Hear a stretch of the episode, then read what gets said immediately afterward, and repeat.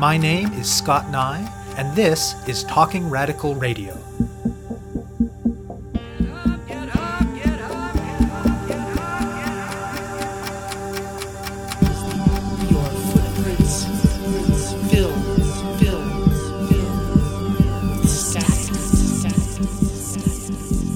Hello, and welcome to Talking Radical Radio, where we bring you grassroots voices from across Canada.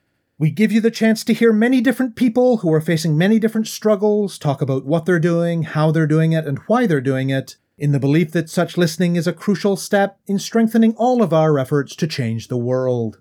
On this week's show, I'll be speaking with Susie Goulding. In the early months of the COVID 19 pandemic, nobody knew very much about the disease. The initial picture that emerged focused on respiratory symptoms and on generic signs of viral infection like fever. And we were told that people who didn't get sick enough to end up in hospital would get better within a couple of weeks. Right from the start, though, there were people who experienced COVID in ways that looked nothing like that. People like Susie Goulding. Goulding is 53 years old and lives in Oakville, Ontario. And before she got ill, she lived quite an active lifestyle and worked as a floral designer. When she got sick in March 2020, she didn't have a fever, she didn't have the same kinds of respiratory issues that many people have with COVID, and she was never hospitalized.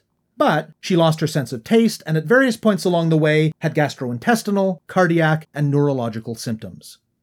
Turns out, so have lots of other people. As our experience with the disease has increased, it's become clear that it affects multiple systems in the body. It can cause rashes on the skin, damage to the heart, eye pain and pink eye, delirium and hallucinations, vomiting and diarrhea, brain fog, blood clots, and lots of other things. Moreover, some of Goulding's symptoms have persisted right up until today. Some people are calling this long COVID, and those who are living with it are sometimes referred to as long haulers. The prevalence of long COVID is not currently known, but studies suggest that at least a third of people, even with mild cases of COVID, have had one or more symptoms that lasted at least six months. By June 2020, Goulding decided to take things into her own hands. She founded the COVID Long Haulers Support Group Canada, facilitated through a website and a Facebook group. The initial idea was for it to be a way to bring people together to talk about symptoms and experiences. It was meant as a place for people to seek support and share information, and also as a way to develop a sort of collective grassroots sense of the bounds of what COVID can be. Pretty soon, though, the group's activities expanded. They did a lot of media work, not only as a way to reach out and let other people with long COVID know about the group, but also to assertively publicize the seriousness of the disease in the face of those who attempt to minimize it. The group also began to do advocacy through all of the standard means meetings with politicians, petitions, online campaigns, and so on, and they're making three broad demands. First of all, they want formal recognition that long COVID exists and a clear definition for it. This is important because without that recognition, it's often much, much harder for people to access benefits and supports. As well, it means that most official COVID statistics paint a distorted picture of the pandemic, because they usually count people with long COVID as people who have recovered. Second, they want greater investment in research specifically related to the experiences and needs of people living with long COVID. There is some, but not enough, and Goulding says Canada is lagging behind other countries. And finally, they want funding for the kind of integrated, multidisciplinary rehab that so many people with long COVID need. Other countries like the UK have started funding that sort of thing in a systematic way, but in Canada, the only options are a few very small projects within the public healthcare system or fee for service clinics that are not affordable for most people. Along with their own advocacy, the group is also part of a new effort to bring patients, healthcare providers, researchers, and politicians together as a coalition to push for greater attention and resources for long COVID. And they're increasingly becoming involved themselves in networking and collaborating with researchers. I speak with Goulding about long COVID and about the work of the COVID Long Haulers Support Group Canada. Hi, I'm Susie Goulding. I'm 53 years old from Oakville, Ontario. I fell ill to COVID on March the 21st in 2020. It was the first wave. Before having COVID, I lived a full life, an active lifestyle of floral designer, always on my feet, multitasking, living a fast pace. An active person with a young son of 12 years old, three dogs, and a ski patroller and a cyclist. And I fell ill to COVID, and my life changed shortly thereafter. Four days after my first symptoms showed up, things went very strange. And to this day, I'm still trying to recover from the implications of the virus and most of the neurological issues, gastrointestinal issues, as well as heart cardiac issues. I founded the group on June the 20th after going through the throes of the acute stage of the virus there are many different symptoms that I went through with next to no support. At that time, COVID was thought to be a respiratory illness, and I had no respiratory issues at all, nor did I have a fever or any kind of oxygenation problems. So I was denied a test to find out if I had COVID on many occasions from the Ministry of Health because I didn't fit the criteria because there was a shortage of testing. So I wasn't able to get tested. It went through two months of these strange, bizarre symptoms that kept ebbing and flowing. And finally made it to the hospital on June the 2nd, where I spoke with a clinician. And he said that I had a presumptive case with the symptoms that I'd been having. And he would say, presumptively, we can assume that you've had a case of COVID. We can do a test right now, but it's well outside of the 14 days that the testing can show a positive test. So it'll probably come back negative. So it did come back negative. I spoke with my GP of 30 years and I said, Well, I had the test. She said, Well, what were the results? And it came back negative. And she said, Well, there you go. You never had COVID. And she didn't mean anything by it. She just had no information. And at that point, I knew that I had had COVID and that I was going to be sort of on my own. So I needed to connect with other COVID survivors and figure things out on our own as far as what the symptoms were and, what we could do about them. And the group just grew from there. It was a very small group at first, which has grown into a group of almost 13,000 people. It's a safe place for people to go to get support who are dealing with COVID.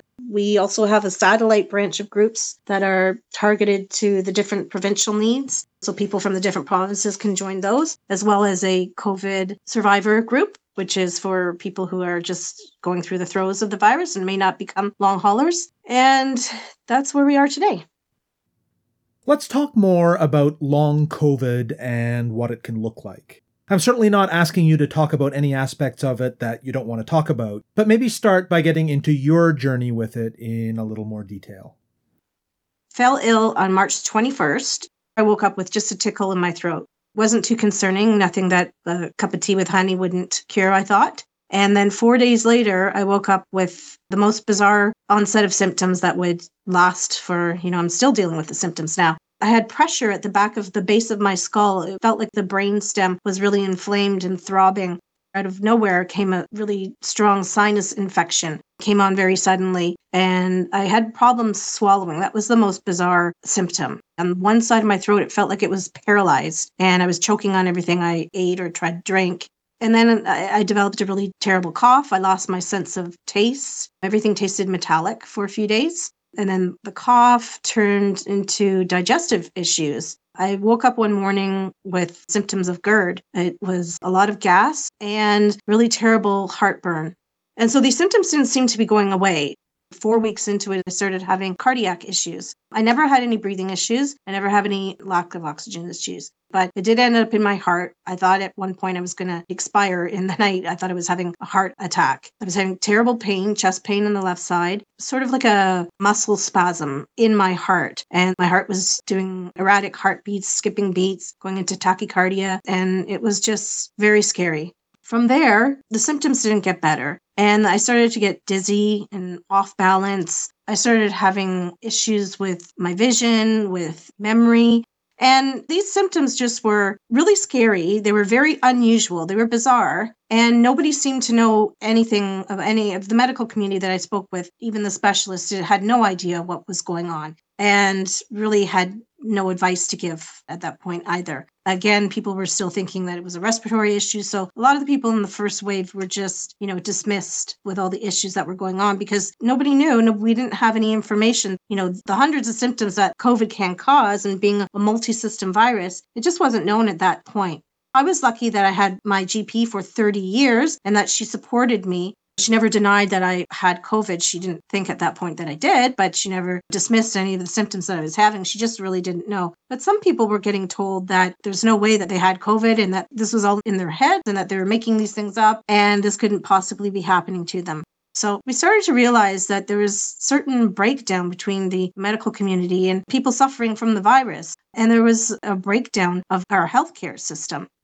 And then in the summertime, after sort of the acute phase, which I would say the sinus infection that I had is the only thing that went away, really. And so the rest of the symptoms I'm still left dealing with today. Now, they have gotten better over the months, some of them. When it first started happening, the brain fog was completely debilitating, as well as a huge wall of fatigue, which really left me bedridden for weeks. I couldn't do much. And if I did, I would start having tachycardia issues. I was just really terrified of what was happening with my brain and the issues I was having with my memory and my executive cognitive function or dysfunction. I really was losing my memory and felt like I was living with Alzheimer's. I was having trouble reading books. I couldn't remember what was on the previous page and I just couldn't follow the story. Had very poor concentration. And when it started to happen in June, it felt like a concussion. It was very debilitating. It really flipped my life upside down because I wasn't able to do really much of anything. And again, as I told you, I had previously lived a very active lifestyle. And going forward was just a struggle in trying to find specialists and being tousled around from specialist to specialist, you know, waiting months to speak to a specialist. And beyond your experiences with long COVID, what kinds of things have you heard from the broad range of people you've talked to through the group about other ways that people have been experiencing it? Long COVID seems to present differently in everyone. And for every person that has it, their symptoms will all manifest differently. It is a multi system virus, so it can hit you at any system of your body. There's issues with the brain, issues with the lungs, breathing, issues in the heart and the kidneys and with the skin, many of the major organs. It can show up anywhere. So, a lot of people, the main symptoms would be the brain fog, heart issues, cardiac issues, and lung issues. So, a lot of people have dyspnea, problems breathing. People are being diagnosed with postural orthostatic tachycardia syndrome, which is a dysautonomic dysregulation. And people are having problems with their pulse and not being able to regulate they're also having skin issues, a lot of rashes, COVID toes. People are losing hair. Hair loss is a big symptom. Chronic fatigue syndrome, a lot of people are presenting, like the fatigue that I was saying. They're being diagnosed with ME/CFS, as well as mast cell activation, which is another diagnosis that people are getting. I'm just trying to remember everything. But yeah, there's well over 200 different symptoms. The top symptoms would be probably the brain fog, the fatigue, and cardiac and breathing issues. Tell me more about how the COVID Long Hauler Support Group Canada got started. The group started just as an idea of bringing people together to be able to speak about symptoms and just to sort of clear the air on what was going on and if this was going on with other people and what was going on with them. And as we started gathering, you know, we were reaching out to other people, and the group was quickly aligning itself. And then media started reaching out to us. So it became a mission to try and warn other Canadians that COVID was not necessarily a 14 day illness that you would recover from quickly, and that there was this cohort of people who were not recovering and who would not recover in months. And just to prevent yourself from getting the virus by taking all the precautions and then some that the Ministry of Health were trying to tell people to, you know, mask and social distance. And really, we are just trying to reach out to do as much media as we could to warn people that this was something that the government was actually not warning people about. So we felt that it was our responsibility to do such. And that just kind of led to advocating for our rights as we went through the first wave, a lot of us were denied testing. So when we were tested, in my case, I was tested, I had a negative result. Uh, and just to clarify for listeners, people whose symptoms didn't match the narrow criteria for testing that they had during the first wave couldn't get tested then. And if they were tested later, like Goulding, they generally tested negative, which says nothing about whether they had COVID because it was long after the virus would have been cleared from their system anyway. But what happened down the line months later is that when the research started happening, we weren't able to join any of the research groups because we had a negative test. Although I had a clinical diagnosis from two doctors, I wasn't able to join the research groups. And these groups, this was the only way that people were getting into any kind of rehab. So it ended up being like a platform for us to advocate as well for long haulers because there was so much need for conversation between what was needed for long haulers to be recognized and to recover. We weren't getting any help and we needed help from the government as far as setting up rehabilitation clinics. And things were just a mess. So, is it fair to say that the work of the group breaks down into being partly a place for people with long COVID to support each other and partly a way for people with long COVID to advocate for themselves? Yes, part of it is advocacy and part of it is a support network for people. A lot of information has been gathered. We try to organize things for people who come to the group to be able to find things easily. And now we're networking with researchers. So it's sort of become a platform for researchers to reach out to have access to people who've survived, for researchers to be able to apply for grants and work with us. Patient partnership with researchers and with the medical community is very important so that the researchers really understand what they're trying to research and how they can best help us. And, you know, the best way for them to find that out is through connection with patients who've had the virus.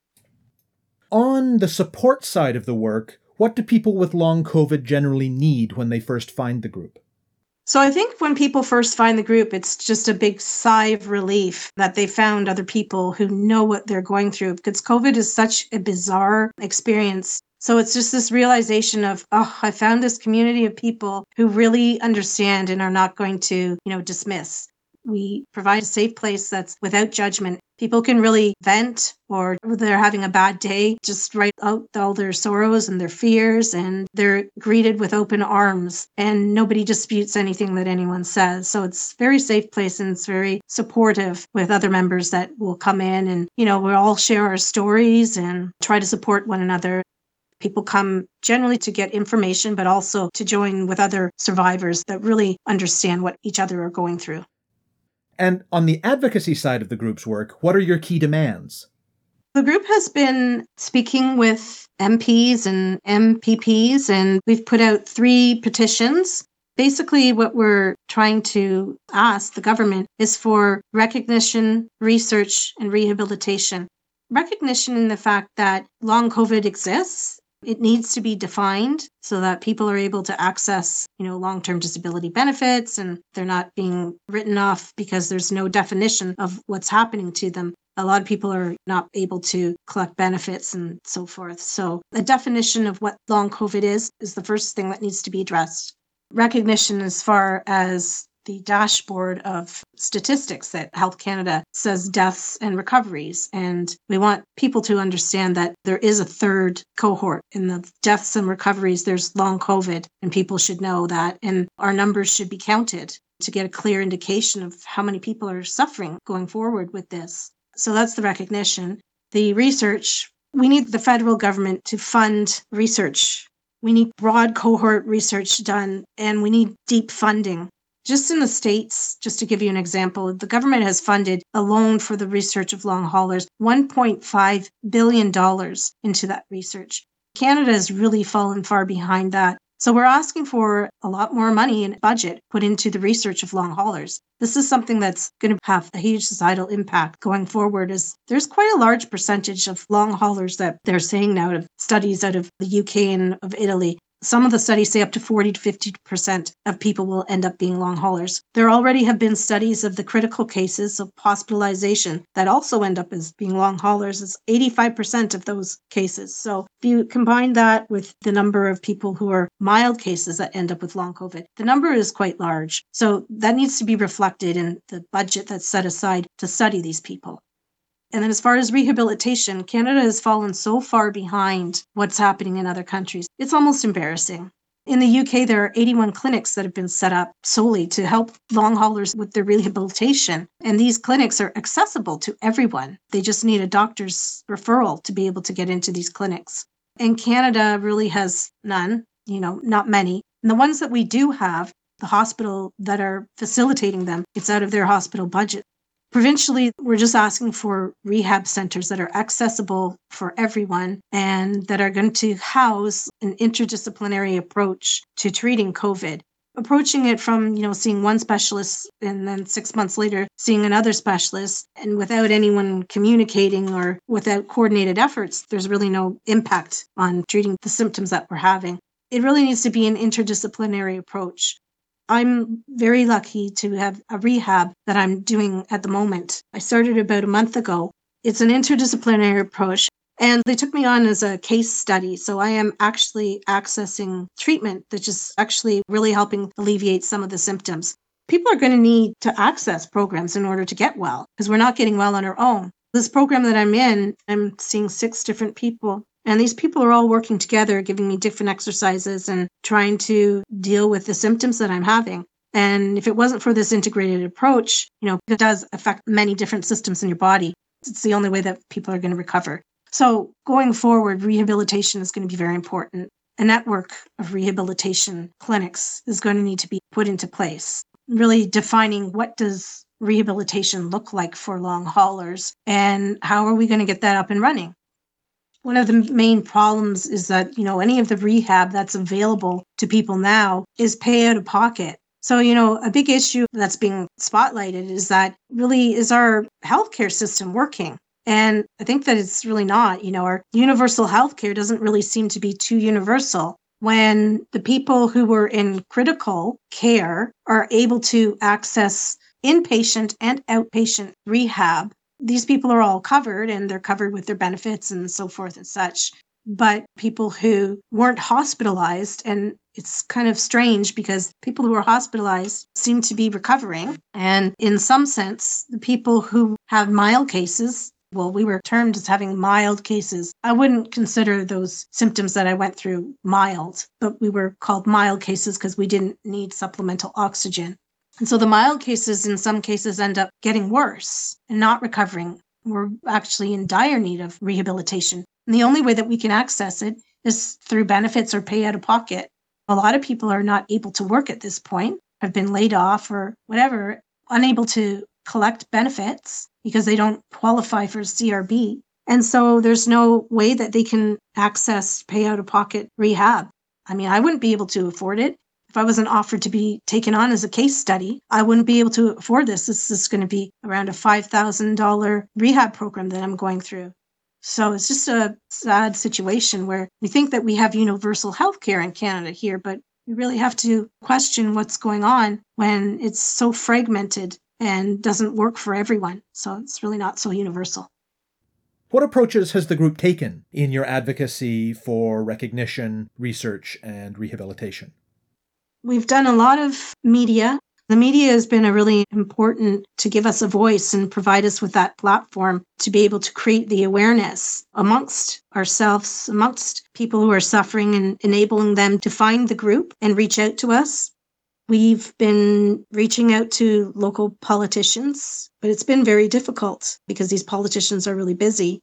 We have written three petitions. We've written letters to all of the provincial healthcare professionals asking them for help. You know, we're just reaching out to as many different politicians as we can and trying to get someone who will listen to us. Slowly but surely, we have found a couple of people Daniel Blaikie in the NDP party, as well as Elizabeth May, uh, and she's a Green Party MP.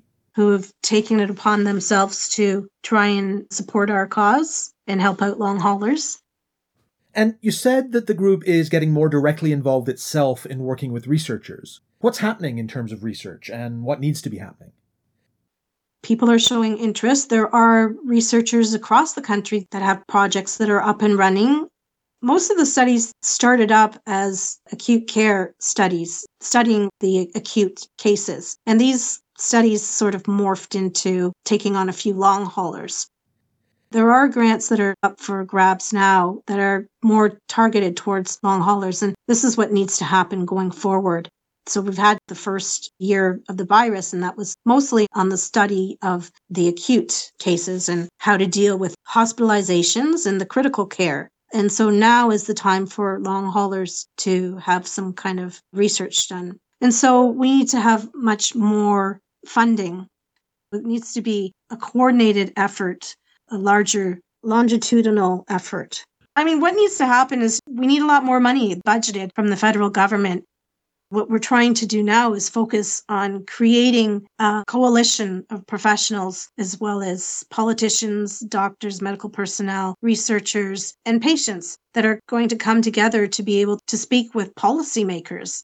We need to put some pressure on there are a lot more studies that need to be done. You know, we know that most of the long haulers have neurological based implications, and you know that 85% of the people are having this brain fog. So I think that that warrants an in depth study of what the neurological implications are from the virus. And that hasn't happened yet. So these are important things that need to be communicated to the policymakers. What does the COVID Long Haulers Support Group Canada have planned over the coming months? The group is really immersed in networking with researchers. We have a lot of patient partner relationships starting up. So, going forward, it's really important that people who do have long COVID can reach out and hopefully we can connect researchers with people in our group because we will be working closely with them in partnership. So we will be getting the latest information on how to deal with the symptoms of COVID and whatever researchers are finding out. We will have access to that information as it comes. So going forward, it's just really important for us to be able to be there for the researchers to provide people who will do these studies as well as you know the rehab that's only accessible through these research groups now will then become available to people in the group just you know through osmosis. They will let us know what things are working and what we can do to help other people. We got a bigger part of what's going on as far as this coalition that we're hoping will also create a line of communication between the federal government and, you know, sewing everything together to make the community heard federally. So this coalition will hopefully come to light within the next month or so and will certainly help out our cause as far as organizing, you know, from the top down federally to provincially what long haulers actually really need to happen. We need the government support. You have been listening to my interview with Susie Goulding of the COVID Long Haulers Support Group Canada. To find out more about the group, go to covidlonghaulcanada.com.